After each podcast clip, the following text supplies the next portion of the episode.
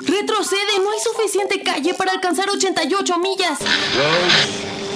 Where we're going, we don't need roads.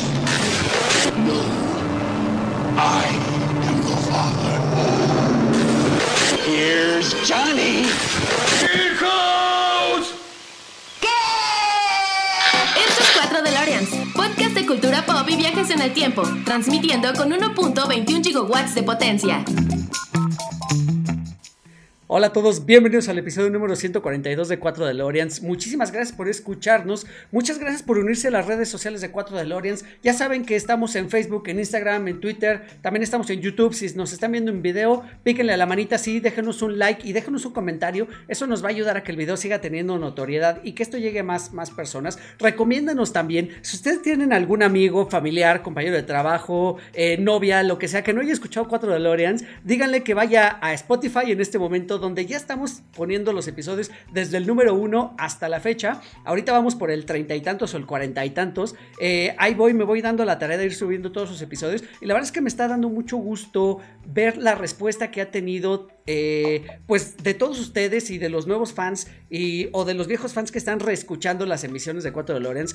Eh, pues bueno, porque finalmente recordamos cómo ha ido tomando forma este podcast. Y la verdad es que me da muchísimo gusto, así como me da mucho gusto el tema del que vamos a platicar hoy, una película de Quentin Tarantino, donde ustedes ya saben, queridos podescuchas, que Tarantino no es santo de mi devoción, donde no soy un fan tan, tan creyente de este director. Tengo opiniones encontradas. Sin embargo, hay películas de él que me gustan y películas de él que no me gustan. Y esta que vamos a platicar hoy, Pulp Fiction, es una de esas películas que me gusta mucho. De hecho, está en mi top 3 de películas de Tarantino. Se pelea mucho entre el 1 y el 2. Esta con Perros de Reserva. Eh, son, son mis dos favoritas de Tarantino definitivamente. Pero eh, pues ahora voy a hablar con dos fans bien aguerridos de, de, Tarantino, dos fans de los cuales recibí sus reclamos por la grabación que hicimos sobre, sobre Kill Bill. Eh, acepto de todo corazón sus críticas y les agradezco que hayan escuchado el episodio y que pues se tomen un minuto para darnos comentarios acerca de lo que estuvimos diciendo. Y pues primero que nada le doy, le doy, el, le doy el micrófono a Juan Carlos que viene de regreso después de casi prácticamente dos años que no se había parado por acá. Eh, él estuvo aquí cuando empezó la pandemia prácticamente. De hecho, platicábamos cómo nos había ido la pandemia, cómo lo estábamos tomando. Y pues bueno, después de dos años, Juan Carlos sobrevivió. Así que después Oh, de, de- de sobrevivir al apocalipsis zombie, por acá está de vuelta. ¿Cómo estás, Juan Carlos? Yo solamente quiero preguntar dónde está Fidel, que es con quien venía Escondido. también a repartir guamazos. Lamentablemente, lamentablemente Fidel está enfermo de cobicho. Le mandamos las mejores Fidel. vibras. Que se recupere muy pronto. Síntomas muy Sana, leves, pero a final de cuentas, pues sí, salió positivo el chavo. Entonces, pues ahí le mandamos un abrazo a Fidel y que se recupere pronto. Está no solo positivo, VIH positivo. Ah, no, ese es Carman. No. Saludos, Fidel.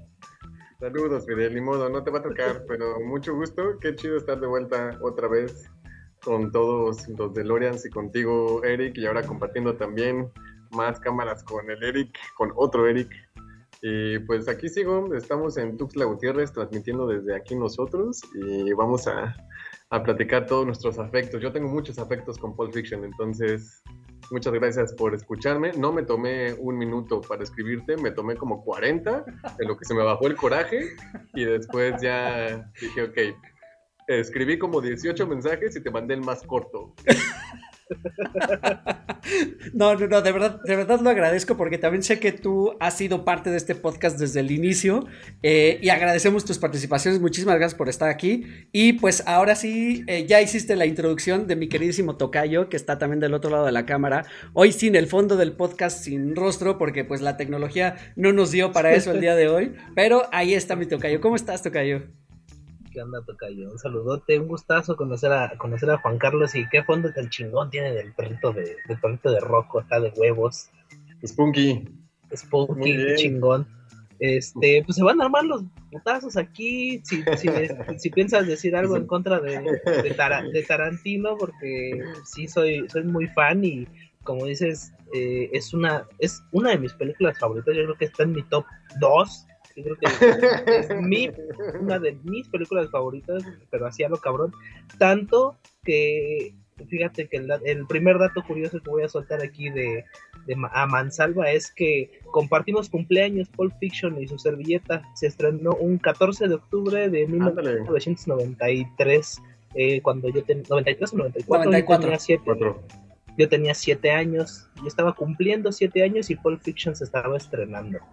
Ah, perfecto, pues además, ¿sabes qué? Que ahí tienes entonces un vínculo con la película. Además de que si, si, si no me equivoco, y si me equivoco me corregirás, Tocayo, fue el primer episodio que grabaste del podcast Sin Rostro estuvo dedicado a Pulp Fiction, ¿correcto?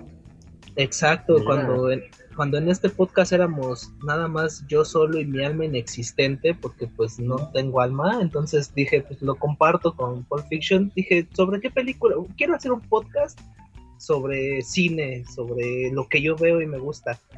¿Cómo voy a empezar? Pues voy a empezar con la, una de las películas que más me mama, pues es Pulp Fiction, pero pues como era yo solo, lo que hice fue una crónica cinematográfica de alrededor de tres horas. de las cuales dos se la dediqué a Pulp Fiction entonces, este, sí fue como que el parteaguas de, de, de mi proyecto que pues afortunadamente vamos por el episodio 43 esta semana y pues eh, eso me ha, me ha, ayudado a que pues sea invitado recurrente, por ejemplo aquí en Cuatro de Lorians y en otros proyectos, pero sí es un, un, un director y una película muy importantes para mí. No, pues perfecto, me da muchísimo gusto, Tocayo, mucho, muchísimo éxito, eh, que sigan otros 43 y más episodios. Y pues de verdad que sí, contagias el gusto por el, por el cine con ese episodio. De hecho, yo te voy a, invitar a que nos pases el link para ponerlo en la descripción de este episodio, para que también los, los podescuchas de Cuatro Dolores vayan allá y escuchen el inicio de este proyecto tan maravilloso que tienes. Oigan, amigos, a se burlen. Fíjate, voy a hacer otro pequeño paréntesis porque también ahora que he estado subiendo los episodios eh, viejos de Cuatro de Lorenz, me he dado cuenta cómo ha ido evolucionando y fíjate que sí me tomó prácticamente unos 20 episodios como que tomara forma ya el, programa como va, ¿no? Y de ahí pues ya ha tenido ligeras modificaciones, pero ya se ha mantenido como un, en un estándar, pero sí es normal, es normal que haya iniciado de una manera y se haya ido transformando. Oigan, ahora sí amigos, vamos a entrarle al tema de Pulp Fiction y de Tarantino. Ya la vez pasada cuando yo hablé de Kill Bill con Fidel, eh, hice la mención de qué es lo que yo opinaba de Quentin Tarantino. Entonces no quisiera yo repetirlo porque ya está grabado finalmente. Es más, lo voy a usar como gancho para que vayan ustedes a ver o a escuchar ese episodio. Eh, pero quisiera yo preguntarles, más allá de la estima que le tienen a Tarantino, ¿qué es lo que opinan de él? ¿Por qué, por qué les gusta tanto? No sé si quieras empezar, Juan Carlos. ¿Cómo no? Pues yo creo que yo creo que una de las cosas que las que más me gusta es justo una de las cosas por las que menos te gusta a ti. que es eh, pues yo creo que yo creo que todos los que se dedican a, a, las artes o todos los que se llegan a dedicar a, la creación de algo eh, siento que una vez que encuentras como la forma en la que te gusta hacer eso a lo que te dediques, sea que haces música, que haces eh, cine, que escribes libros, que eres investigador científico, como que una vez que encuentras cuál es la forma que a ti te gusta, que te funciona, pues yo creo que es inevitable que lo repitas, ¿no? Por eso mismo la, con las bandas de música pasa mucho, ¿no? Que dices, oye, eso suena como mucho a Iggy Pop, ¿no? Eso suena mucho como a los Strokes. Pues, pues sí, ¿no? Porque está, está como, como, como la marca, ¿no? En la que se hace algo. Y pues Quentin, obviamente, pues tiene su forma, ¿no? De, hacer, su forma de filmar, su forma de, sobre todo su forma de, contar. Y esa forma de, contar en la que, eh, desde la forma en la que yo lo veo y como lo vivo, me mantiene como muy atento a estar entendiendo qué está sucediendo, porque después lo voy a conectar con otra cosa y lo voy a reconectar y lo voy a reconectar y luego cuando nos vuela la cabeza y empieza a conectar unas con otras, ¿no? Películas ya anteriores y ya se pues eso me encanta. O sea, la verdad es que me gusta un montón estar como, como de ñoño, ¿no? Pensando en a qué hora salen los Red Apples aquí, ¿no? O sea, como ese tipo de, de, chistes recurrentes que se va aventando, pues es lo que me hizo que me gustara un montón, ¿no? Como que no, siento que no me deja dormirme, ¿no? Como que me mantiene en decir, ah, ¿no? Otra vez así de, ah, ya entendí, güey, ¿por qué está sucediendo esto? Porque se conectó aquí y como que me da chance de de, ir reencontrando como cosas una, una y otra vez. Entonces, pues sí, por ahí me, por ahí me, que me guste, ¿no? Como, como, como tanto él. Y así como, esa es mi forma de, vivir el cine, ¿no? Lo hago también mucho con Wes Anderson, por ejemplo, ¿no? Que también parece que es así como, güey, haces lo mismo todo el tiempo, ¿no? Pues sí, pero pues eso es lo que me gusta, sus colores contenidos, sus formas geométricas, así como que me gusta ver como esa forma de, de, de cómo agarran algo y lo pueden transformar con otras historias, pero como siguiendo su, pues, su ser, ¿no? Lo que uno es. Sí, básicamente esa esencia es lo que, lo que tengan de que está muy plasmada en ese sello. Eh, o bueno, más bien, plasma ese sello en todas sus, películas. He de reconocer que eso sí, pues es de admirarse, la verdad, porque mucha gente tarda muchísimo en encontrar su estilo o eh, cuando tiene el estilo de pronto se deja influenciar por comentarios externos y pues trata de reinventarse y a veces no es no no funciona tanto, ¿no? Y a lo mejor el más claro ejemplo y que me vapulearon también un poquito cuando hice el comentario fue sobre Matrix, eh, donde aquí ya no participan las, las dos hermanas Wachowski, ya nada más es Lana, la que hace la última Matrix y tratar de adaptarlo al mundo de los chiavos, como dicen por ahí, como que no funcionó del todo. Bueno, por lo menos yo no le agarré. Este, cuando veníamos de una saga, o por lo menos la primera Matrix es fantástica, ¿no? O sea, le dio al clavo con esa saga y después de tantos años querer readaptarlo a lo mejor ya no funcionó tan, tan bien o ya no tuvo el mismo efecto. Digo, haciendo este paréntesis por lo mismo, ¿no? Porque creo que Tarantino sí mantiene ese sello en todas sus películas. Y sí, eso es definitivamente de, admirarse. Mi queridísimo Tocayo. ¿cuál, Buena respuesta, Eric. ¿Cuál es tu, tu Pasaste la primera prueba. tu opinión de Tarantino como director y por qué te gusta tanto.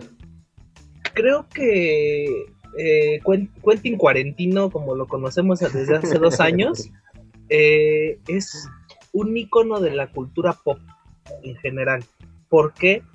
Porque tanto él como sus películas son autorreferenciables, autorreferenciadas, y él hace en cada una de sus películas un homenaje al cine.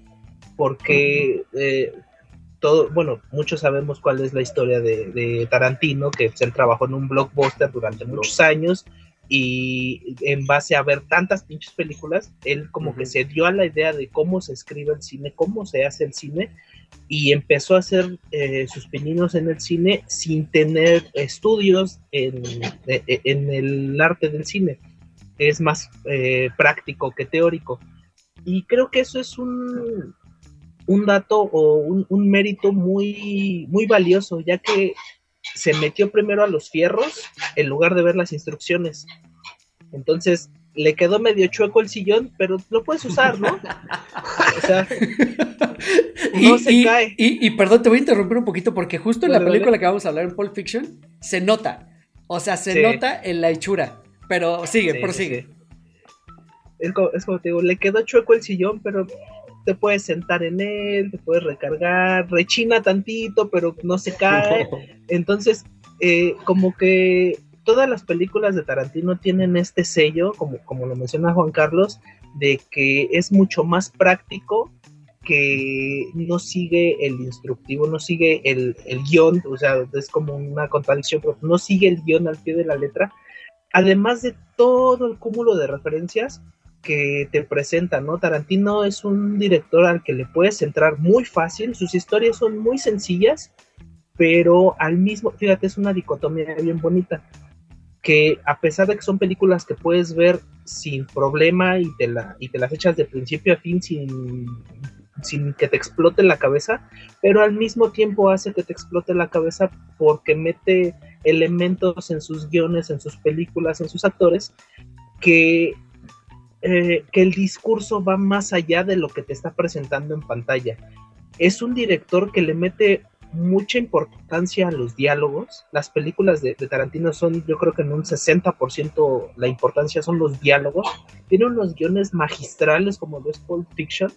Esas pláticas interminables en, en, todas sus películas son así de, güey, o sea, no está pasando nada, pero me tiene bien entretenido este cabrón. O sea, todo lo que están diciendo los personajes me hace mucho sentido, me, me me llena algo, algo en el interior que hace que no pueda dejar de verlo. Además de que pues la violencia explícita que usa este cabrón pues, es así de acción a lo que se pueda, ¿no? Y si hay que cortar piernas, cortamos 80 piernas de un tajo y son historias muy muy digeribles, pero al mismo tiempo tienen ese grado de profundidad que estás buscando en una película.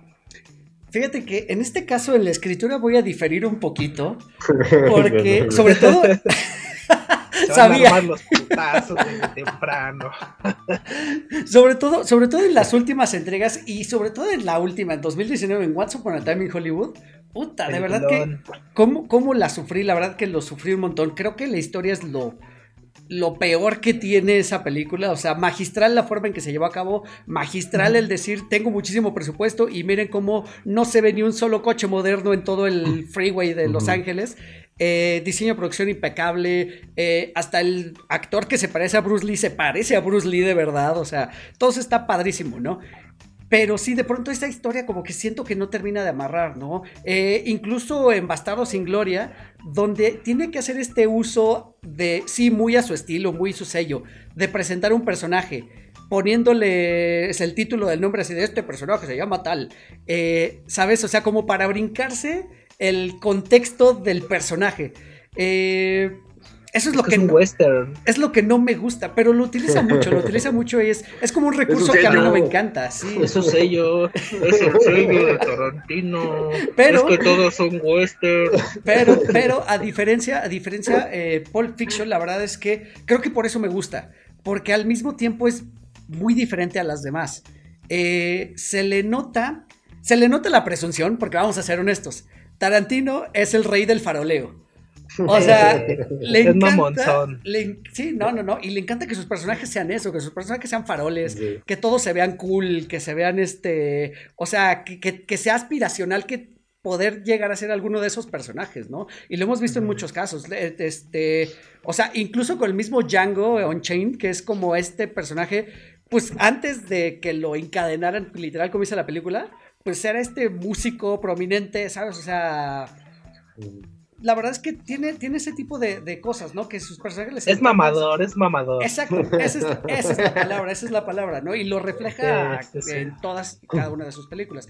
Entonces, eh, por eso precisamente me gusta Pulp Fiction también, porque refleja todo eso y lo proyecta en sus personajes sin la necesidad de estos otros recursos, de los subtítulos, de las letras, del narrador en voz en off. Entonces por eso me, gustó un montón. Voy a dar rápido un repaso por las películas de Tarantino y eh, me dicen si las han visto y manita arriba, manita abajo o más o menos, ¿vale? Check, check. Listo. Va que va. Entonces 92 perros de reserva. Check. Súper bueno. O sea, bueno, Pulp Fiction de la que vamos a hablar, ya sabemos que bien. Jackie Brown, yo no la he visto. Peliculón, ¿eh? Peliculón. Más o menos dice Juan Carlos, por ahí. Eh, Kill Bill 1 y Kill Bill, 2, 2003 y 2004. Sí. Súper, sí, los dos. Dead Proof del 2007. También. Ok. Eh, Bastardo sin Gloria del 2009. Súper. Carlos, Carlos se emociona. Perdón, perdón, es mi director, pues. eh, Django del 2012. Pero hombre. Django ya no, ya no escuché su opinión, perdón. Ah, sí, Django, sí, sí, Django también para arriba, ok. Eh, The, Hateful, The Hateful Eight, 2015. Sí, y fíjate que es la que menos ¿Sí? me gusta. Híjole, yo sí, tengo... Sí, mira, uno chiquito, uno chiquito. sí. y bueno, Once Upon a Time in Hollywood 2019. Un chiquito también. No, ¿verdad? Ah, ya. Sí, dime, toca yo. A, mí sí me gustó Once Upon a Time. a, mí también, nomás no es amor por completo, pero sí me gustó también. Es que tiene cosas muy rescatables, ¿no? Hablábamos esa vez de toda esta subtrama de, de, de Brad Pitt y los hippies es maravillosa, la verdad es que esa, esa parte me encantó. Me sentí, me sentí identificado. Mira. Es que, güey, Tarantino tiene el mérito de hacer que Brad Pitt se convirtiera en un gran actor digno de un globo de oro. Así te lo dejo. Y gracias a Tarantino, Christoph Waltz tiene sus dos Oscars. ¿Son por sus películas? No, no sabía. Exactamente, el primero fue por Inglorious Bastards Ajá. y el segundo por Django Unchained. Ah, ok, mira, Mira. no, no, no sabía que había sido por esas dos. Es buen dato, es buen dato. No, sí, además, de hecho, por ejemplo, hizo mucho por los actores de esta película. Y empezando por los principales, o sea, por Samuel L. Jackson, lo lanzó al estrellato y a, y a este John Travolta Atra- lo rescató. rescató. Lo rescató. La verdad es que lo rescató, porque si ya aquí lo vemos acabadón al- a, ese, Sí. a ese John Travolta. Oigan, bueno, vamos a empezar con el tema. Y la primero que yo quisiera que ustedes me ayudaran siendo tan fans de esta película, antes que cualquier otra cosa, y es algo que yo no me he podido explicar, ni, ni sabría yo explicar eh, a alguien que me pregunte de qué va Pulp Fiction. Porque a pesar de que le he visto muchas veces, y yo me podría poner como súper filosófico, ¿no? Y decir aquí una maraña de palabras cantinflescas y no sabría explicar exactamente de qué va. En su opinión, amigos, ¿de qué creen ustedes que va Pulp Fiction? Dale, Juan Carlos, si quieres primero. Va. Yo creo, yo creo que va de, de- de- de historias entrelazadas, ¿no? O sea, yo diría, ¿de qué se trata? Pues se trata de, de- de tres historias, ¿no? De tres historias mafiosonas. ¿no? Lo, lo resumiría así de, de sencillo y en corto, ¿no? ¿De qué trata? Son tres historias que se entrelazan entre ellas y que cuando menos te lo esperas te vas a dar y a ir dando cuenta que es como vives tu vida to- todo el tiempo, ¿no? No sabes en qué momento te vas a topar con no sé quién que va a hacer que tu vida se vaya para otro camino y después te va a regresar, ¿no? Entonces son tres historias de un boxeador eh, y unos mafiosos y la esposa del mafioso mayor. Son- yo lo resumiría así de súper en, súper en corto, ¿no? Porque así como tú dices, nos podemos meter a filosofar durísimo y a pensar en el maletín y a pensar en qué estaban buscando y qué representaba ese maletín que brillaba. No tanto, ¿no? Yo diría esas tres historias de mafiosos que se entrelazan entre ellos y te van a, a- a mantener como, como muy enganchado en, en- en- en la historia. Pero no me metería más por el riesgo que, que implica verme muy clavadón y ver así de ya, güey, no te estás haciendo igual de mamador que el Tarantino. Mejor así. ¿Tú qué dirías, Eric? Eh, eh, Amores Perros es el Pulp Fiction mexicano. Bueno, o sea, lo, no, sabes que lo dirías, lo dirás de chiste, pero en estos días que estaba revisando la película, lo pensé, o sea, fue inevitable. Claro. Cuarón, Cuarón le copió eh, la, form- la fórmula a Tarantino, o sea, ese, e- esa construcción y el entrelazado de, la- de las historias, Cuarón se la chingó. Oh, no, no fue, no fue Cuarón, fue Inspiró. Iñárritu. No, Iñárritu, exactamente. Fue Alejandro González Iñárritu, se chingó a Tarantino. Esa forma de enlazar las historias en, Sí. un, en un evento este, clave en donde se cruzan los personajes, es de Pulp Fiction. Pulp Fiction lo hizo seis años antes. Entonces, eh, si al- le puedes decir a alguien que yo lo hice con mi hermana, mi hermana es 11 años más chica que yo, y un día le dije, ponte a ver Pulp Fiction. Y la vio y se hizo su película, una de sus películas favoritas así de, de tajo, porque es una, es como les decía al principio, es una historia muy sencilla, pero que tiene muchos elementos que te van atrapando y te van inmiscuyendo más y más en la trama, además de todas las referencias cinematográficas que tienen. Así de fácil. Pulp Fiction, bueno, Amores Perros es el Pulp Fiction mexicano, así se lo pueden resumir a sus amigos. Oye, ¿Ves? además, corto los dos. no, además, además, sabes que, que, que muy en contra de Amores Perros y muy a favor de Pulp Fiction. De Pulp Fiction te puedes acordar muy bien de todas y cada una de las historias, sin problemas. Todas ellas son muy memorables y muy entrañables. Y de Amores Perros, la primera que te viene a la mente es la de Gael, la historia Sí. de este muchacho y el que pone a los perros a pelear. Pero de las otras dos historias son como que medio olvidables, ¿no? O muy Sí, olvidables, sobre- más bien. Sobre todo la de la güera, pinche vieja chillona. No es- No, no me acuerdo. Exacto, exacto. O sea, tampoco me llego hasta allá ni llega hasta allá mi memoria. Pero digo, eso, eso confirma el punto de. de- de Sí, total. Sí. además, ¿saben qué? Que Pulp Fiction tiene varios elementos a su favor. Aquí creo que la escritura es uno de sus puntos fuertes. O sea, a diferencia de lo que yo estaba hablando con las otras películas de Tarantino, aquí me parece que la escritura es uno de sus puntos fuertes porque no necesita darnos tampoco mucho contexto para la construcción de los personajes. Porque la primeritita escena, eh, o una de las primeras escenas, son estos dos mafiosos que mencionaba Juan Carlos, platicando en el, este, en el coche, y es una conversación tan banal tan mundana, una conversación que podrías tener tú con tu cuate, eh, literal, ¿no? Porque es algo tan tonto y tan simple que no lleva más, no tiene implicaciones importantes para la trama. Y de hecho esta conversación se extiende por varios lapsos de la película, o sea... Es, de verdad es una conversación muy natural, muy orgánica de dos amigos platicando eh, y cómo se va desarrollando y todo eso abona a la construcción de los personajes. Porque una vez que ellos van a entrar en acción a hacer su trabajo, cambian totalmente su forma de actuar, el lenguaje corporal es completamente distinto, eh, pero para ese momento, sabe, o sea, ya cuando sabemos que son unos matones o que son unos golpeadores o que son cobradores, lo que sea, que generalmente podrían ser los malos de una película, voy a entrecomillar los malos, tú ya estás enganchado con ellos. Porque ya humanizó a los personajes de esa manera. Y creo que lo hace así con varios de ellos y en varios momentos de la película. Totalmente, sí, esa, fíjate que a, mí las conversaciones, pues, de lo que, bueno, yo creo que a, todos los, fans de, Don Quentin, eso es lo que más me gusta, y a mí lo que me pasó con, esta película es que yo escuché el soundtrack como todos los días, como por dos años, antes de ver la película yo no sabía que existía una película. Mis hermanos ponían el soundtrack una y otra y otra. yo me fui aprendiendo los diálogos y escuchando. Y después, cuando me apareció la película de frente, yo ya conocía todo eso y nada más le, puse carita, ¿no? Y justamente escuchar el soundtrack y escuchar cómo estaban hablando de, de hamburguesas y de diferencias entre Europa y Estados Unidos. Eh, y ya que les puse cara y que como tú dices, yo me imaginaba pues a unos, pues a unos amigos, ¿no? A unos, a unos morros que estaban conversando de cualquier cosa como las hamburguesas y ya después convertirlos en, matones a sueldo, en gente que asesina gente, eh, fue, fue un...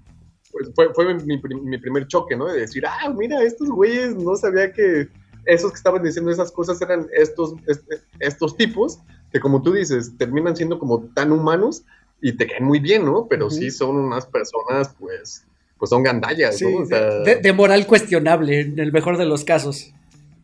Pues sí, esos son gandallones, ¿no? O sea, se hacen cosas que no me gustaría que me hicieran a mí, ¿no? Entonces, pero sí, qué, qué, qué, bonitos diálogos, ¿no? Y como, como, como, decía hace rato también Eric, Dani, David,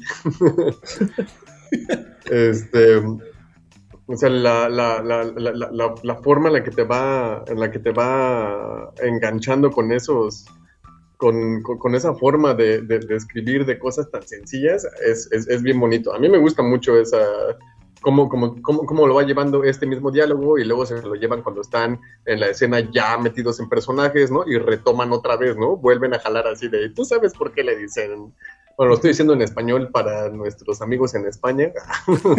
no quiero ponerme mamador a repetir los diálogos que por supuesto me sé en inglés. Obvio.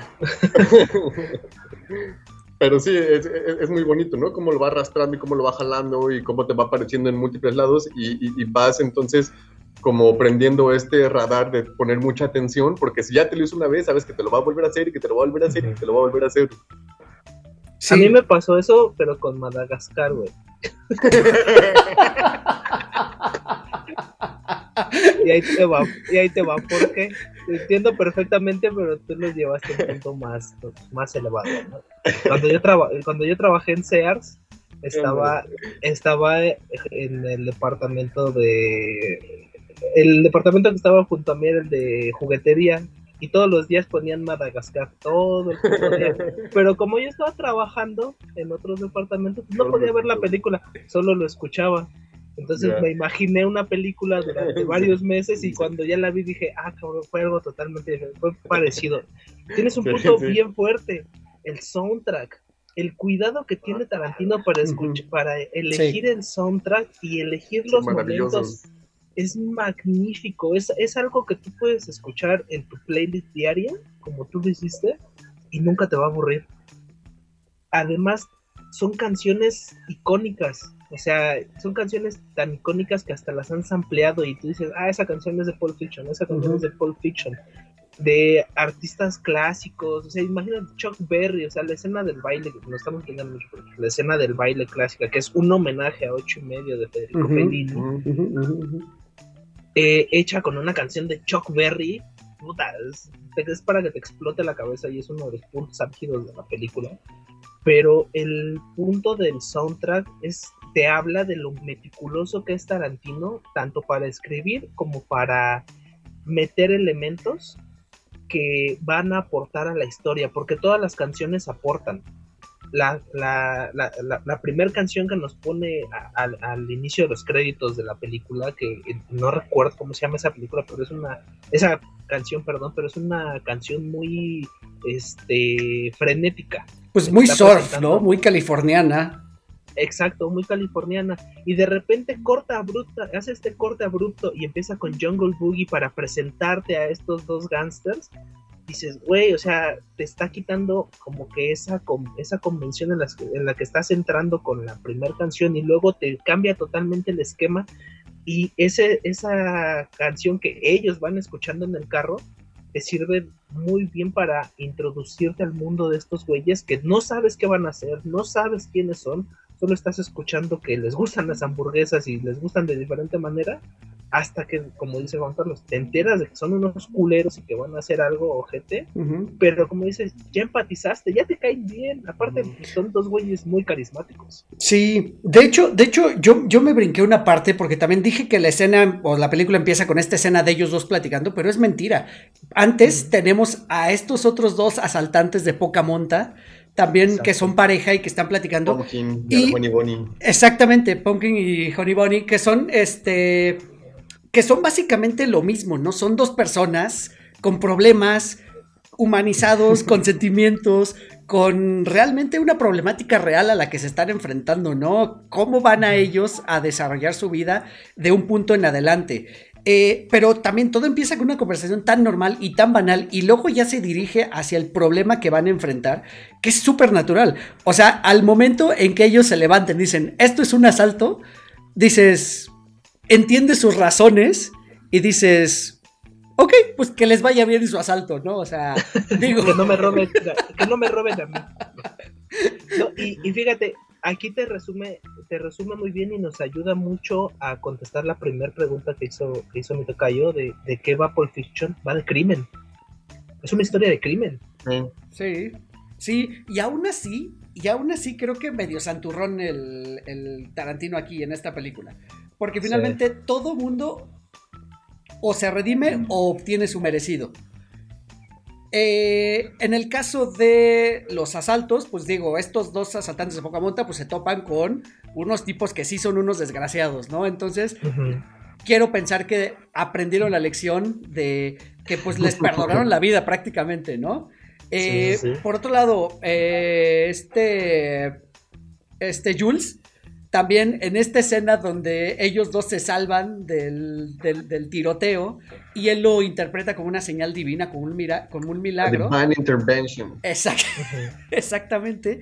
Eh, él también, ¿no? Él, él empieza a evolucionar al decir, ¿sabe qué? Yo hasta aquí llegué y ya no, o sea, me salvé una vez, no sé si me vaya a salvar otra vez. Y realmente empieza a plantearse la idea de salirse de este mundo.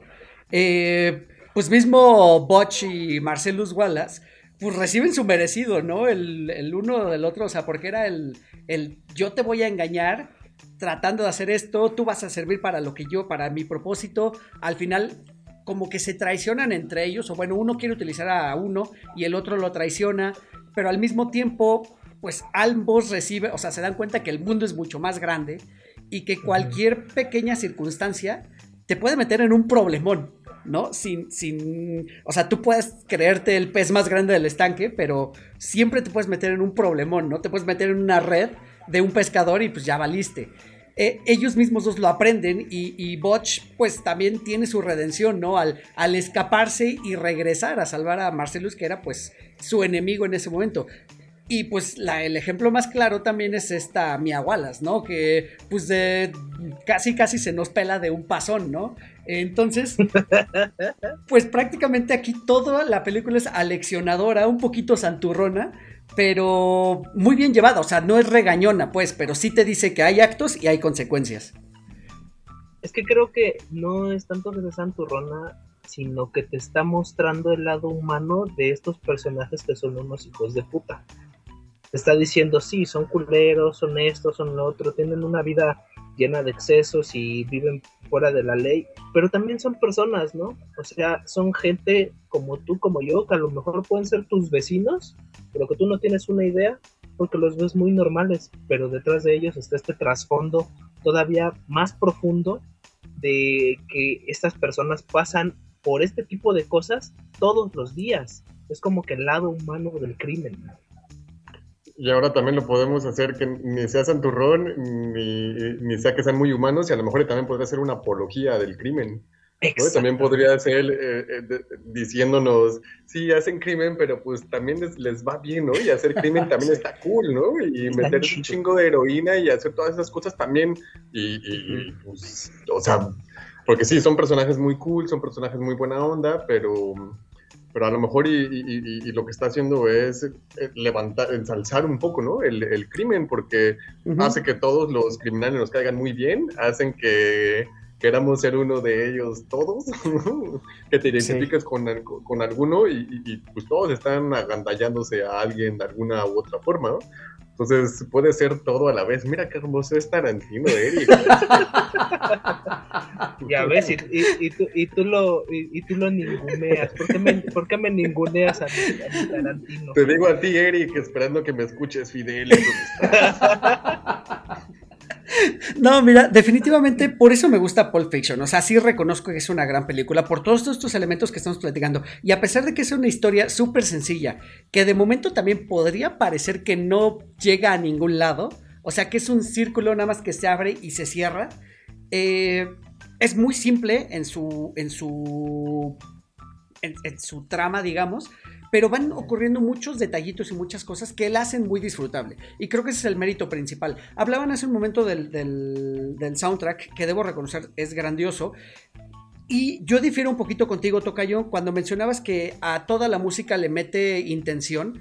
Me parece que sí, pero no. Y, perdón que use esta expresión, pero por ejemplo, yo decía hace un momento que sí, que Tarantino es el rey del faroleo, eh, y creo que lo consuma o lo confirma con un par de escenas.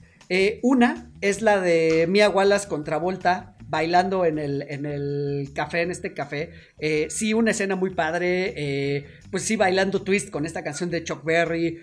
La verdad es que está increíble, es muy bonita escena. Aparte es larga, dura sus buenos tres minutos.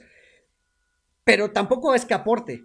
¿Sí me explico? O sea, si no está la escena no pasa nada y lo mismo sucede, y lo mismo, perdón, nada más rápido, y lo mismo sucede con la siguiente escena, con esta Mia Wallace bailando sola en su casa, antes de darse del pasón, y que sí está muy bonita filmada, con, con unos emplazamientos de cámara nada pretenciosos, o sea, muy firmes, muy a lo que quiero, hago un travel, regreso con ella, ella viene, se aleja, o sea, bonita la escena, bien filmada, pero pues que tampoco nos dice mucho, ¿no? Este, o por lo menos eso es lo que yo siento. Fíjate cuál es la importancia de este par de escenas que mencionas. El par de eh, eh, estas escenas, lo que está haciendo Tarantino es mostrarte cómo estos dos cabrones que mm, pues Vincent Vega no se quiere involucrar con Mia Wallace porque es la esposa de su patrón, pero no lo puede evitar porque Mia le gusta. Y Mia, pues Mia es muy libertina y le gusta el desmadre y pues, obviamente se quiere echar a, Vincent Vega, ¿no? No le importa que, tenerlo todo y que llegue otro güey.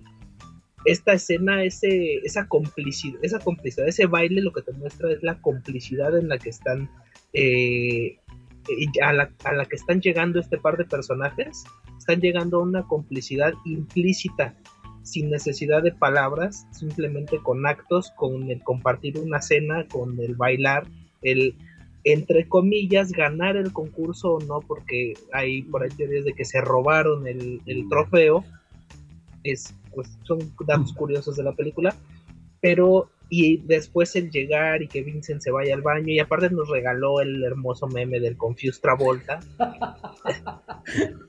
eh, pero ya cuando vemos que, Vincent se va al baño y dice una copa y te vas, no te vayas a meter en pedos, cabrón. porque la- te, te- Ajá, exacto.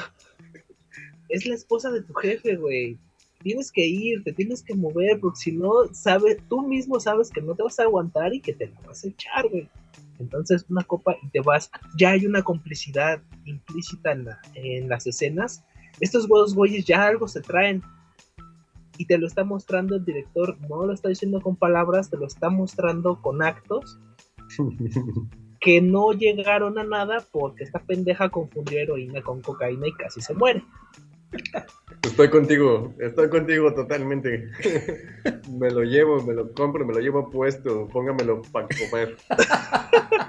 Sí, si pensamos un poco eh, eh, en cuál podría ser, eh, pues, eh, la- el, el simbolismo, ¿no? El, el simbolismo de, de- de- de un baile, el simbolismo de, ellos dos, ¿no? De esas escenas en las que son ellos dos en, en- Ujú. en pista de baile. Y, y- y aparte que ella lo, lo jala un poco, ¿no? O sea, ella lo empuja un poco así de lo quiero, ¿no? Lo quiero y eres el empleado de Marcelus, ¿no? Entonces, ¿cómo de que no también? Eres mi Y perra. sí, lo compro totalmente. O sea, sí creo que puede hacer más un simbolismo como del, de, de- de la relación de intimidad que se hace a través de, de- baile. Entonces, Eric denegado, otro. Eric, Eric bueno y Eric malo. Les- esta vez les, les voy a conceder esta lectura, porque la verdad es que es una lectura que sí yo definitivamente no le había dado, pero tiene, no, hace muchísimo sentido, o sea, hace muchísimo sentido. Y yo no bailo, güey. Y le entendí esa lectura. Pero digo, Yo no sé bailar. finalmente, y también le concedo esto a Juan Carlos, porque él dice, eh, y nos decía en Kill Bill, o sea, vale la pena tener como dos puntos de vista para precisamente armar una conversación más, más sabrosa, ¿no? Más a gusto y ver, ver precisamente estas opiniones, ¿no? Entonces, se vale, se vale, la verdad es que eso está bien padre. Y esta lectura que le acabas de dar, la verdad es que también, como dice Juan Carlos, te la compro, no lo había yo visto. Sí había tenido de pronto toda esa complicidad, como dice, sobre todo reforzada por estas escenas de él en el baño, así de, pues ya, ¿no? O sea, un, un trago y, y ALB. Este, pero de verdad, o sea, ahora entiendo de otra manera esta- estas escenas. Oigan, además, vamos a hablar ahora sí de la maravillosa, o no tan maravillosa, o no lo sé, aparición de ese maletín, de ese McGuffin, de ese McGuffin que, eh, pues finalmente se dice que está puesto, como todos los McGuffins en las, McGuffins en las películas, para distraerte, para llamar tu atención y de pronto para que la historia gire en torno a algo que quizá no tiene tanta importancia. Eh, de hecho, también creo que se le ha hecho mucho eh, ruido a esto del maletín. Se le ha hecho mucho, pues sí, de pronto hasta mucha, mucha fiesta. eh, incluso gente que le pregunta cada vez que puede en alguna convención a Tarantino qué es lo que contenía el, el maletín. Pues, mano, no importa, es lo de menos lo que contenía o no. Eh, y esta última vez que vi la película, la verdad es que también noté que el maletín realmente es importante únicamente en dos escenas, muy chiquititas. O sea, creo que ni siquiera, no sé por qué se haya creado de pronto tanto este ruido. No sé si ustedes tengan alguna opinión al respecto. Creo que es por la necesidad de la gente de, de- de saber todo, ¿no? O sea, es por chismosos, por metiches.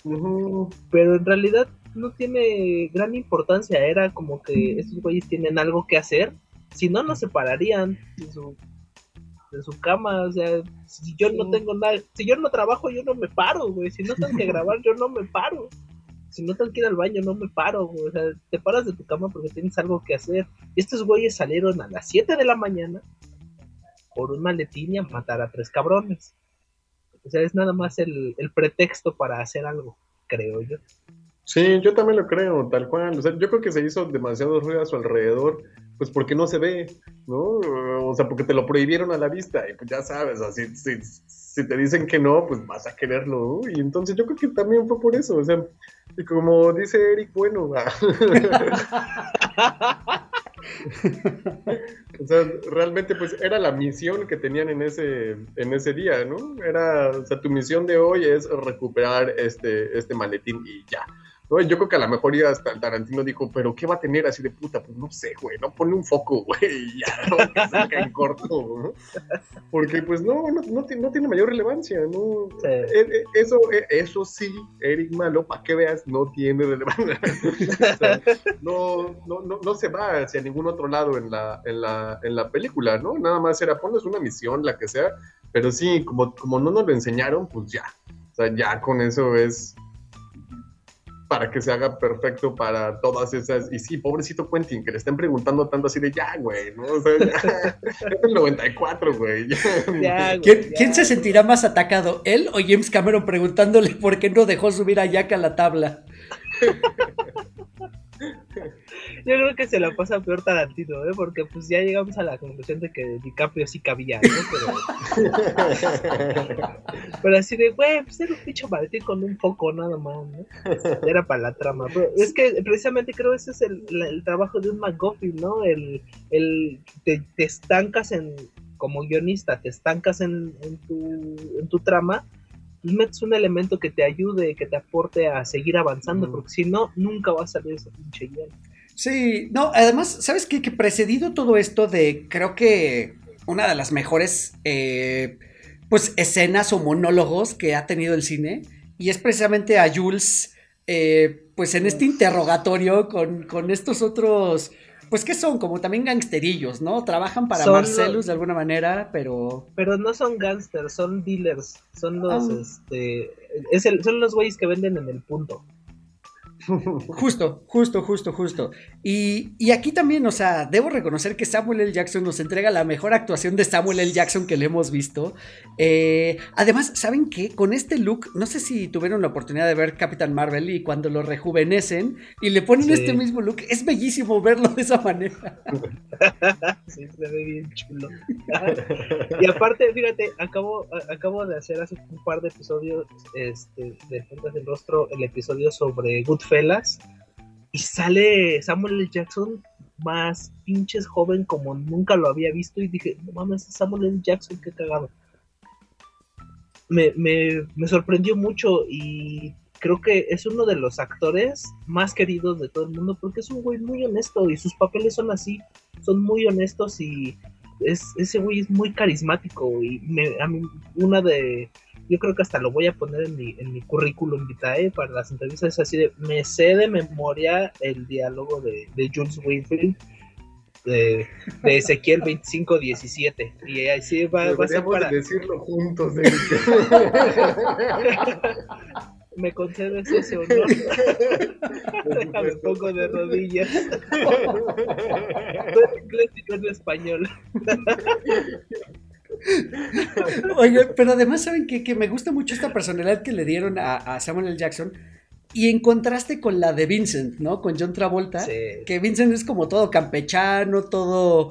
Pues sí, o es sea, que está drogado todo el tiempo o sea, pero, pero, pero más allá de eso, es como. Se le hace bien fácil, o sea, y, lo, y la demostración clara es el momento en que le vuela los sesos al tipo dentro del coche. Es Sí. como, pues, perdón, o sea, fue un accidente. que es una de las escenas más divertidas que he visto en mi vida y te lo juro que cuando la vi con mi hermana esa vez eh, no podíamos parar de reír es una Sí. escena hilarante y, más cuando dice ¿qué, qué hiciste? Le, le, le, le disparé a Marvin en plena cara y Jules con los cachos de cerebro en los chinos y todos bañados en sangre. O sea, es como que algo muy grave pasando por lo de lo sublime a lo ridículo pasando por lo culero. Así de como que Tarantino cubre toda esta gama de, de sentimientos y de emociones en una escena. Está bien bonito. Sí, la verdad que sí. A mí también me gusta mucho y sí está bien cotorro, ¿no? Y, y esa escena nos lleva como a otros lugares que es donde aparece una de las mejores actuaciones que es la de Mr. Ward y una de las peores que es la de Tarantino. Sí, sí, es, coincido. que es lo que dice, es lo que dice eh, Eric Malo. Es como Jorge Negrete, no, no le saque, sí le saco. Este es lo que decía, es lo que decía mi tocayo, ¿no? O sea, la mamonés de Tarantino así Sí, de, ahí pues yo, está, pues yo voy a hacer, yo voy a hacer, no, no, no tengo, en su mismo personaje de Jimmy, o sea, yo voy a estar en mi película y yo voy a hacer lo que así me, ajá, porque puedo, y voy a tratar de la chingada a estos güey, porque los trata de la chingada a Jules y a Vincent. Pero es lo que dice mi tocayo, la mamonés Claro. de Tarantino y sí, es mamadorcísimo, pero lo amo al cabrón. Vas, Juan Carlos. No, sí, es ma- mamadorcísimo por la personalidad que le construye a Mr. Wolf, que Mr. Wolf es el, que puede hacerlo todo, ¿no? O sea, es, es, es el tío que todos queremos. Yo quiero dos tíos Mr. Wolf para que me salven todo el tiempo de todas las veces. Yo no vuelo cerebros, pero bueno, sí, se me Yo pasa quiero la cuenta ser-. Pero además, Yo ¿saben, quiero ser Mr. Wolf. güey. ¿saben qué es lo...? Ah, no, bueno, claro. ¿saben qué es lo interesante de este personaje? Que ni siquiera es como, como que haga algo mágico. ¿Me explico? Ajá. O sea, simplemente es alguien que llegó, dio dos, pasis- dos, dos pasitos atrás, vio el panorama, analizó la situación, vio cuánto tiempo tenía para resolverlo. Ok, sin estar ofuscado, lo que se necesita hacer es esto, esto, esto, esto y esto. ¿No? Y en orden, ¿no? Primero esto, luego esto. luego- O sea, la verdad es que creo que esas son hasta cualidades admirables que cualquier líder debería tener. Claro. O sea, por es eso un me persona- profesional limpia cagaderos. güey. Sí, sí, sí, Sí. sí, sí. No, no, no, coincido. O sea, un personaje bien, bien interesante eh, y pintoresco al mismo tiempo. Y pintoresco como todos, ¿no? Porque cuando crees que ya no va a salir ningún personaje más pintoresco, aparece uno más todavía, ¿no? Cada, cada uno de los personajes que va apareciendo supera al anterior en personalidad. Y eso también es bien, bien interesante. Y es algo que de pronto es una sorpresa que nos tienen guardada con la eh, identidad de Marcellus. Sí. Y también lo hacen muy a propósito. Para que el shock value de la escena, cuando vemos por fin el rostro de Marcellus, te quedas así de. O sea, sea, sea la misma cara que pone Bruce Willis cuando se le encuentra de frente. Sí, sí, sí. Es, una, es un gran recurso porque te están pintando a este personaje que es el personaje de la película. Todo el mundo habla de Marcellus Wallace. Y cuando te lo presentan, pues es, lo que te decía al principio, es el güey, es, un güey cualquiera, ¿no? O sea, sí, pues, tiene mucho poder, es el cáncer más poderoso de la ciudad. Pero pues es el güey que va por café y donas para su esposa a las 7 de la mañana. Además, qué pinche necesidad de levantarse tan temprano de estos güeyes a, a- a hacer pan, ¿no? O sea, güey, tienes, no tienes que cumplir un horario, no tienes que checar tarjeta, pero pues a las 7 de la mañana se levantan para matar gente, güey. Qué disciplina, cabrón. Hay que ser profesionales. O sea, eh, son muy profesionales. Y nada más quiero aportar lo sobre Mr. Wolf. Lo dice Jules. Viste, eso es control total. O sea, Sí. es, un, es un güey que está en su casa, es un sibarita, para empezar, es un sibarita, es como el, es el Snoopy de Pulp Fiction, ese güey. Pero aparte, son las antes de las 9 de la mañana y este güey tiene una peda en su casa, con to- todos de traje, las mujeres, ahora como, como decía el maestro Polo Polo, ¿no? Las mujeres de largo y las gordas de ancho, y este güey de traje, y todos con cócteles en la mañana, no sé si era la eh, el after o apenas estaba empezando, pero güey, qué gran personaje es este cabrón que es Mr. Wolf y le ayuda a estos güeyes a resolver y para que siga avanzando la trama. Es un personaje que aporta muchísimo, muchísimo a la, a la historia. Aparte es un actor que visita a Tarantino cada que puede.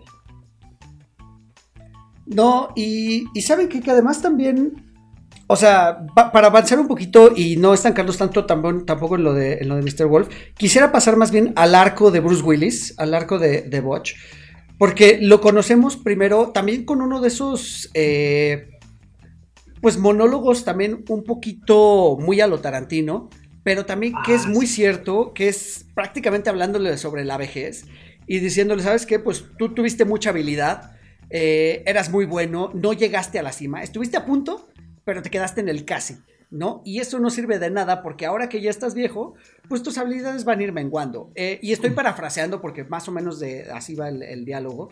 Eh, Saludos, Canelo. y yo creo que yo, yo creo que esto abona a lo que hace Bruce Willis después, o sea, pues le picaron la cresta, mano, ¿no? O sea, le dijeron, te vas a caer en el quinto round porque es una pelea arreglada. Aquí está tu paga, te vas a ganar esto por eh, dejarte caer. Y pues como que se le salen los patitos de la fila a Bruce Willis y, y, va y, y, pues finalmente se sobrepone, ¿no? A este, a este otro contrincante que pues tendría que haber sido como su, pues el ganador o el campeón o lo que sea, ¿no? Pero, pero pues entendemos eso y entendemos un poquito el personaje también desde antes, ¿no? Desde, desde la historia del reloj, que también es una historia bien es una muy bonita. Es una historia muy bonita. Pero bueno, entendemos y, también me gusta que es un recurso que Tarantino va amarrando para que este personaje tenga que hacer las cosas, ¿no? Eh, o sea, bueno, ya, ya traicionaste lo que tenías que hacer, te van a buscar y te van a matar. Entonces, pues ya desaparecete, ¿no? Pero pues resulta que tiene un motivo por el cual regresar a su departamento y al final es donde termina este Vincent encontrando su destino, porque si ustedes se fijan, Vincent es el único que no se redime. Y de todos los personajes es el único que muere. Sí, sí, sí, sí. Dale, Juan, si quieres. Es el único, es el único que muere.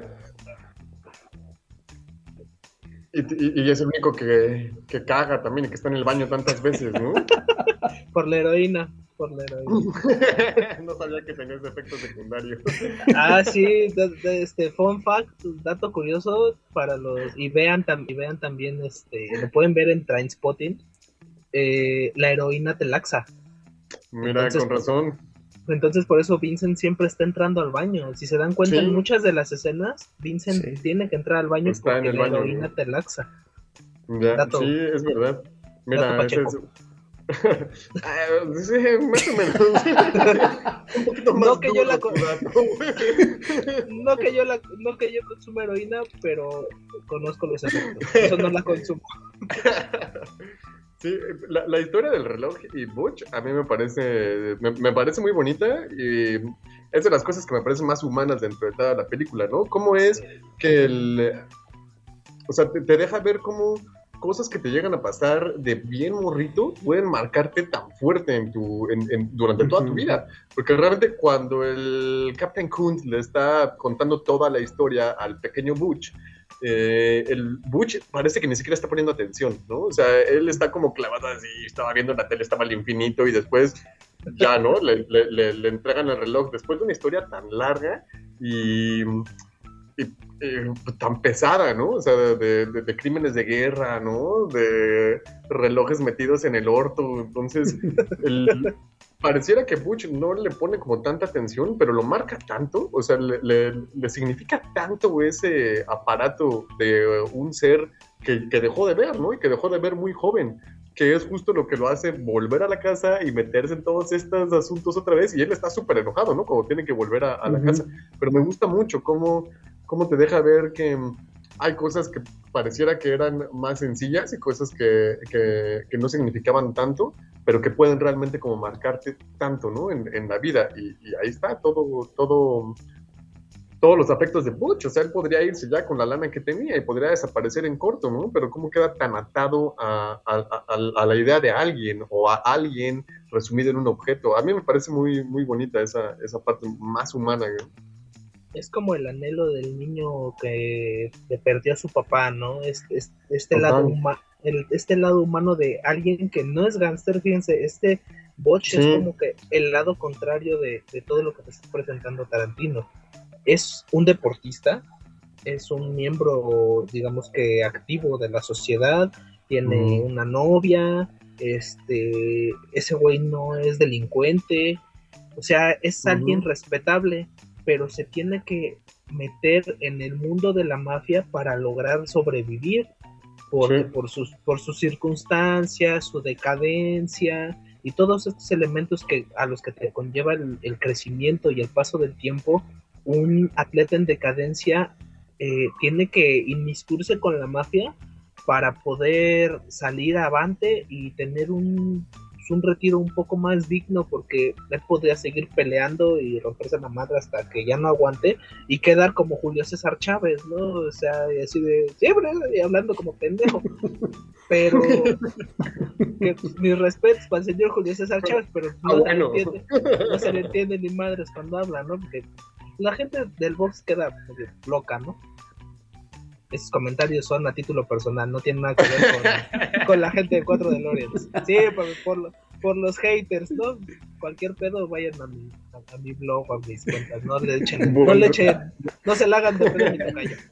Volviendo a la es un lado muy humano, güey. O sea, es algo muy bonito porque este güey es, es alguien que no tiene de otra.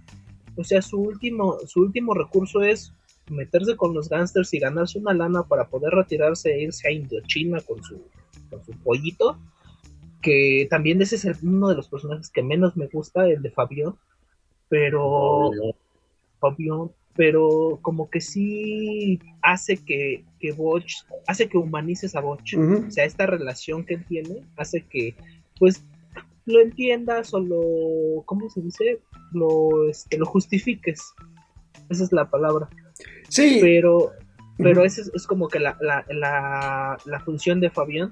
Y ya nada más para terminar, me gusta mucho que digas lo de que Botch de niño, o sea, no sabía ni qué pedo, se quedó como Riz, ¿no? Así cuando, cuando apaga su cerebro, ¿cuánto tiempo me fui? Que un gran personaje, el del Capitán Kunz, que también un- uno de los... Es que Tarantino tiene ese, ese talento de escoger actores que son icónicos.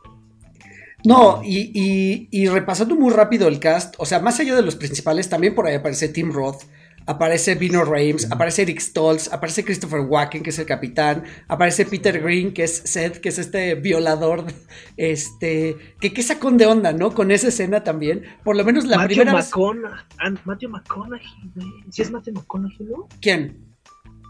El, el que viola a Marcellus No, no, no, es Peter Green, se parece mucho, pero Peter no. Green. Sí, sí, cierto. Sí, sí, sí, razón. cierto parecido, pero no. Pero qué sacón de onda con esta escena, sobre todo la primera vez que la vimos, porque yo vi esta Sí. película muy niño, muy, muy niño. Te estoy hablando a lo mejor 12 años, 11 años por ahí más o menos. Este. Y es una escena bien fuerte. Y cuando, insisto, cuando ya parecía que nos habían presentado a todos los personajes, llegan otro grupo de personajes también más, más pintorescos, ¿no? Esta escena que es también súper parodiada, que los Simpson la han parodiado también un montón, este, y en Gran varias. parodia. eh, Todo un capítulo. Exacto, exacto. La verdad es que es, es muy buena escena.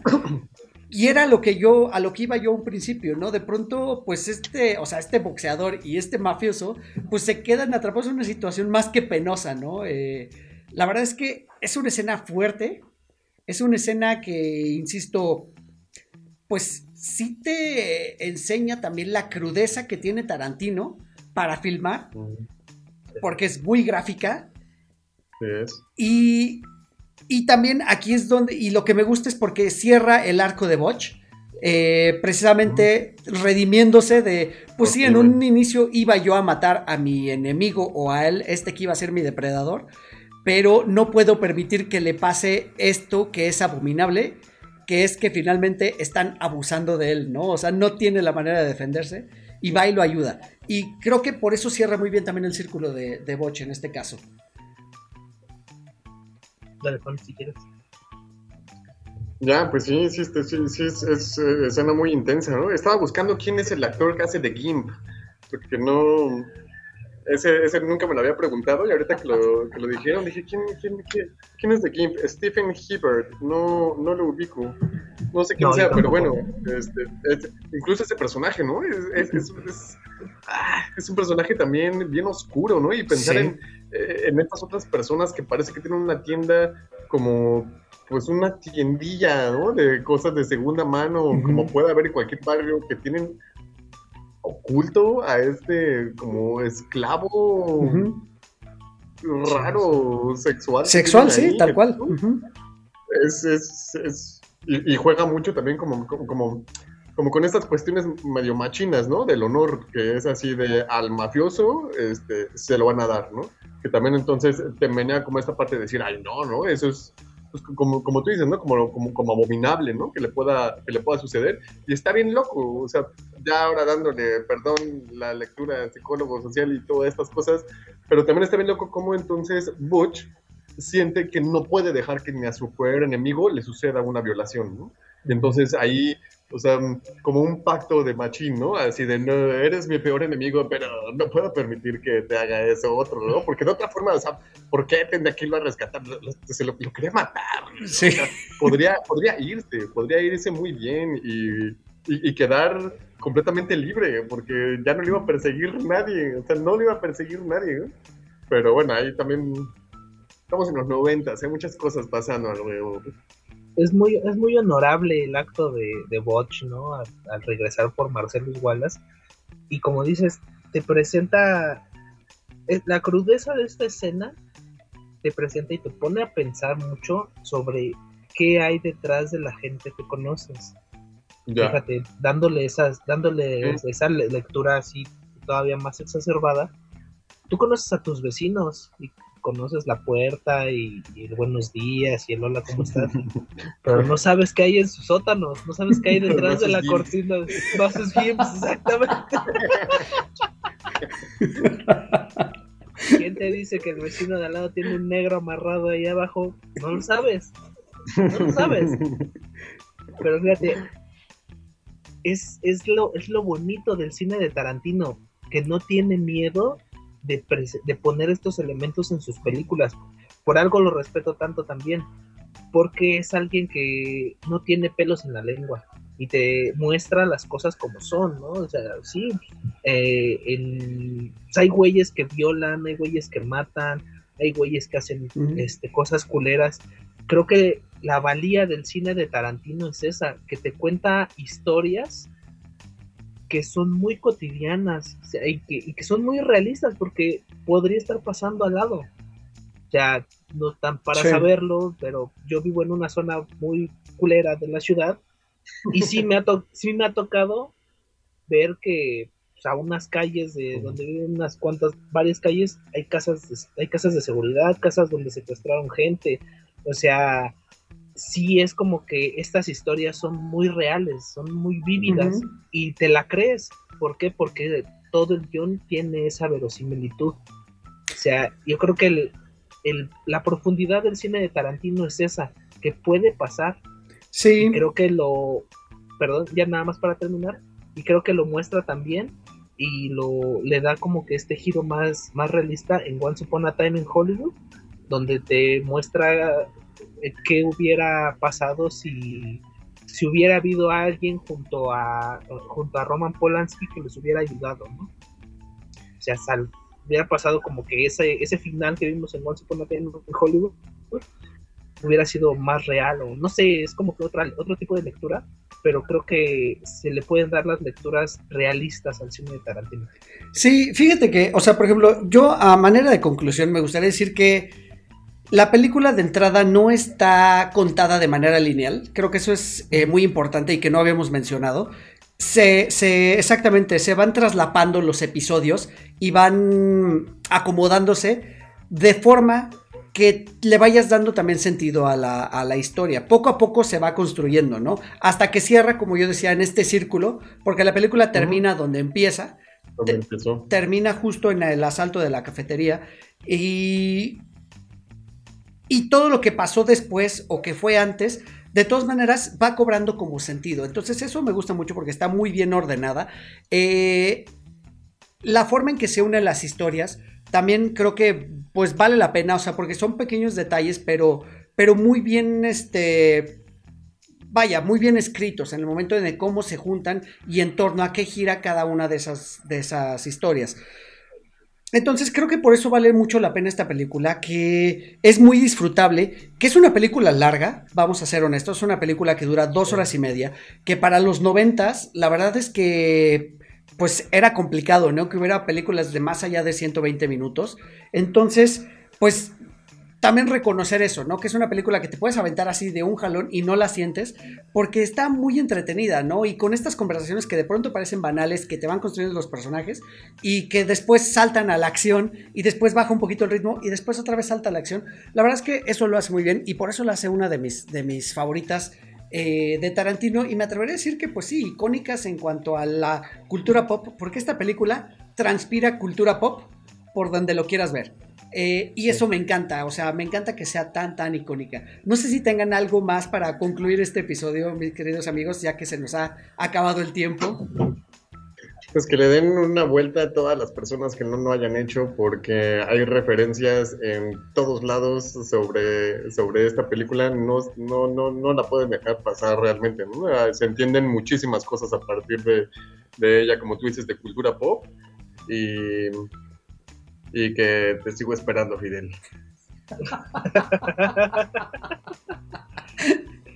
No es cierto, estuvo muy chido, me gustó, me gustó también la lectura que hicieron, este, pero es, bromita, pero si quieres no es broma.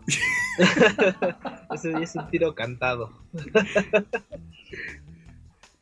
Fíjate, algo que no hemos mencionado es el nombre y la importancia del nombre, porque hicieron la, yo siempre estoy reclamando con las traducciones, pero pues, muchas veces es España y pues también en Latinoamérica, en México se cuecen habas, ¿no? O sea, si pues, le, hicieron, tuvieron el error de ponerle tiempos violentos, así es como lo pueden encontrar en español, por, pues, porque la película es muy violenta, pues un título muy pendejo, pero el título de Pulp Fiction tiene muchísimo sentido, porque se llama se llama Pulp Fiction y te lo ponen al principio, o sea, también eso es algo muy importante, te dice Tarantino, aquí te va esta historia, no quiero que te me apendejes, aquí está la, razón por la cual se llama así, ¿no? Eh, Pulp Fiction eran este tipo de, estos cuentitos que se dieron origen en Inglaterra de los 1800, me parece, eh, que estaban hechos con una pulpa de, de papel, eh, que eran muy baratos y se les pagaba a los escritores por palabra. Entonces eran, costaban 10 centavos, 5 centavos y te traían varios cuentitos. Entonces por eso está, están narradas las historias eh, traslapadas, como dice mi tocayo, y no tienen un orden lineal. Porque es como si estuvieras leyendo el cuentito del principio y luego ya te aburrió y te pasas al cuentito del final y ya te aburrió y te pasas al del medio y ya te aburrió y te regresas al principio. Es por eso que tiene este tipo de lectura, porque es como si estuvieras leyendo el cuentito, el, el Pulp Fiction, el, el, cuentito de, Es que tenía otro nombre, pero pues, haz, de cuenta que es el libro vaquero de, mm. Estados Unidos o de Inglaterra.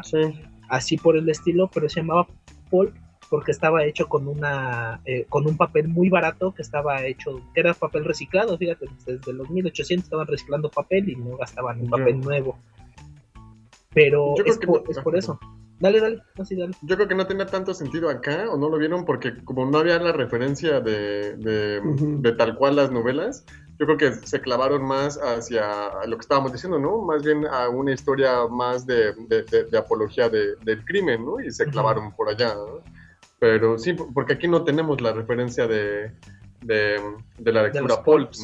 Sí, yo creo que no les hizo nada de sentido y dijeron, puta, vamos, vamos a tener que meter nuestra cuchara. Y sí, no es un título tan... No, se ve que le hayan metido mucha imaginación, pero sí creo que se fueron directamente hacia toda la apología de violencia que hemos estado platicando, ¿no? Y, y, y del crimen. Entonces sí, véanla, denle una vuelta. Y que, y que además creo que todas las historias de la película son muy verosímiles. Eh, a, diferencia, a diferencia de algunas más adelante donde se le va la hebra a Tarantino, por lo menos en esta, todo lo que pasa es muy verosímil. Son cosas que sí he exagerado, pero podría pasar.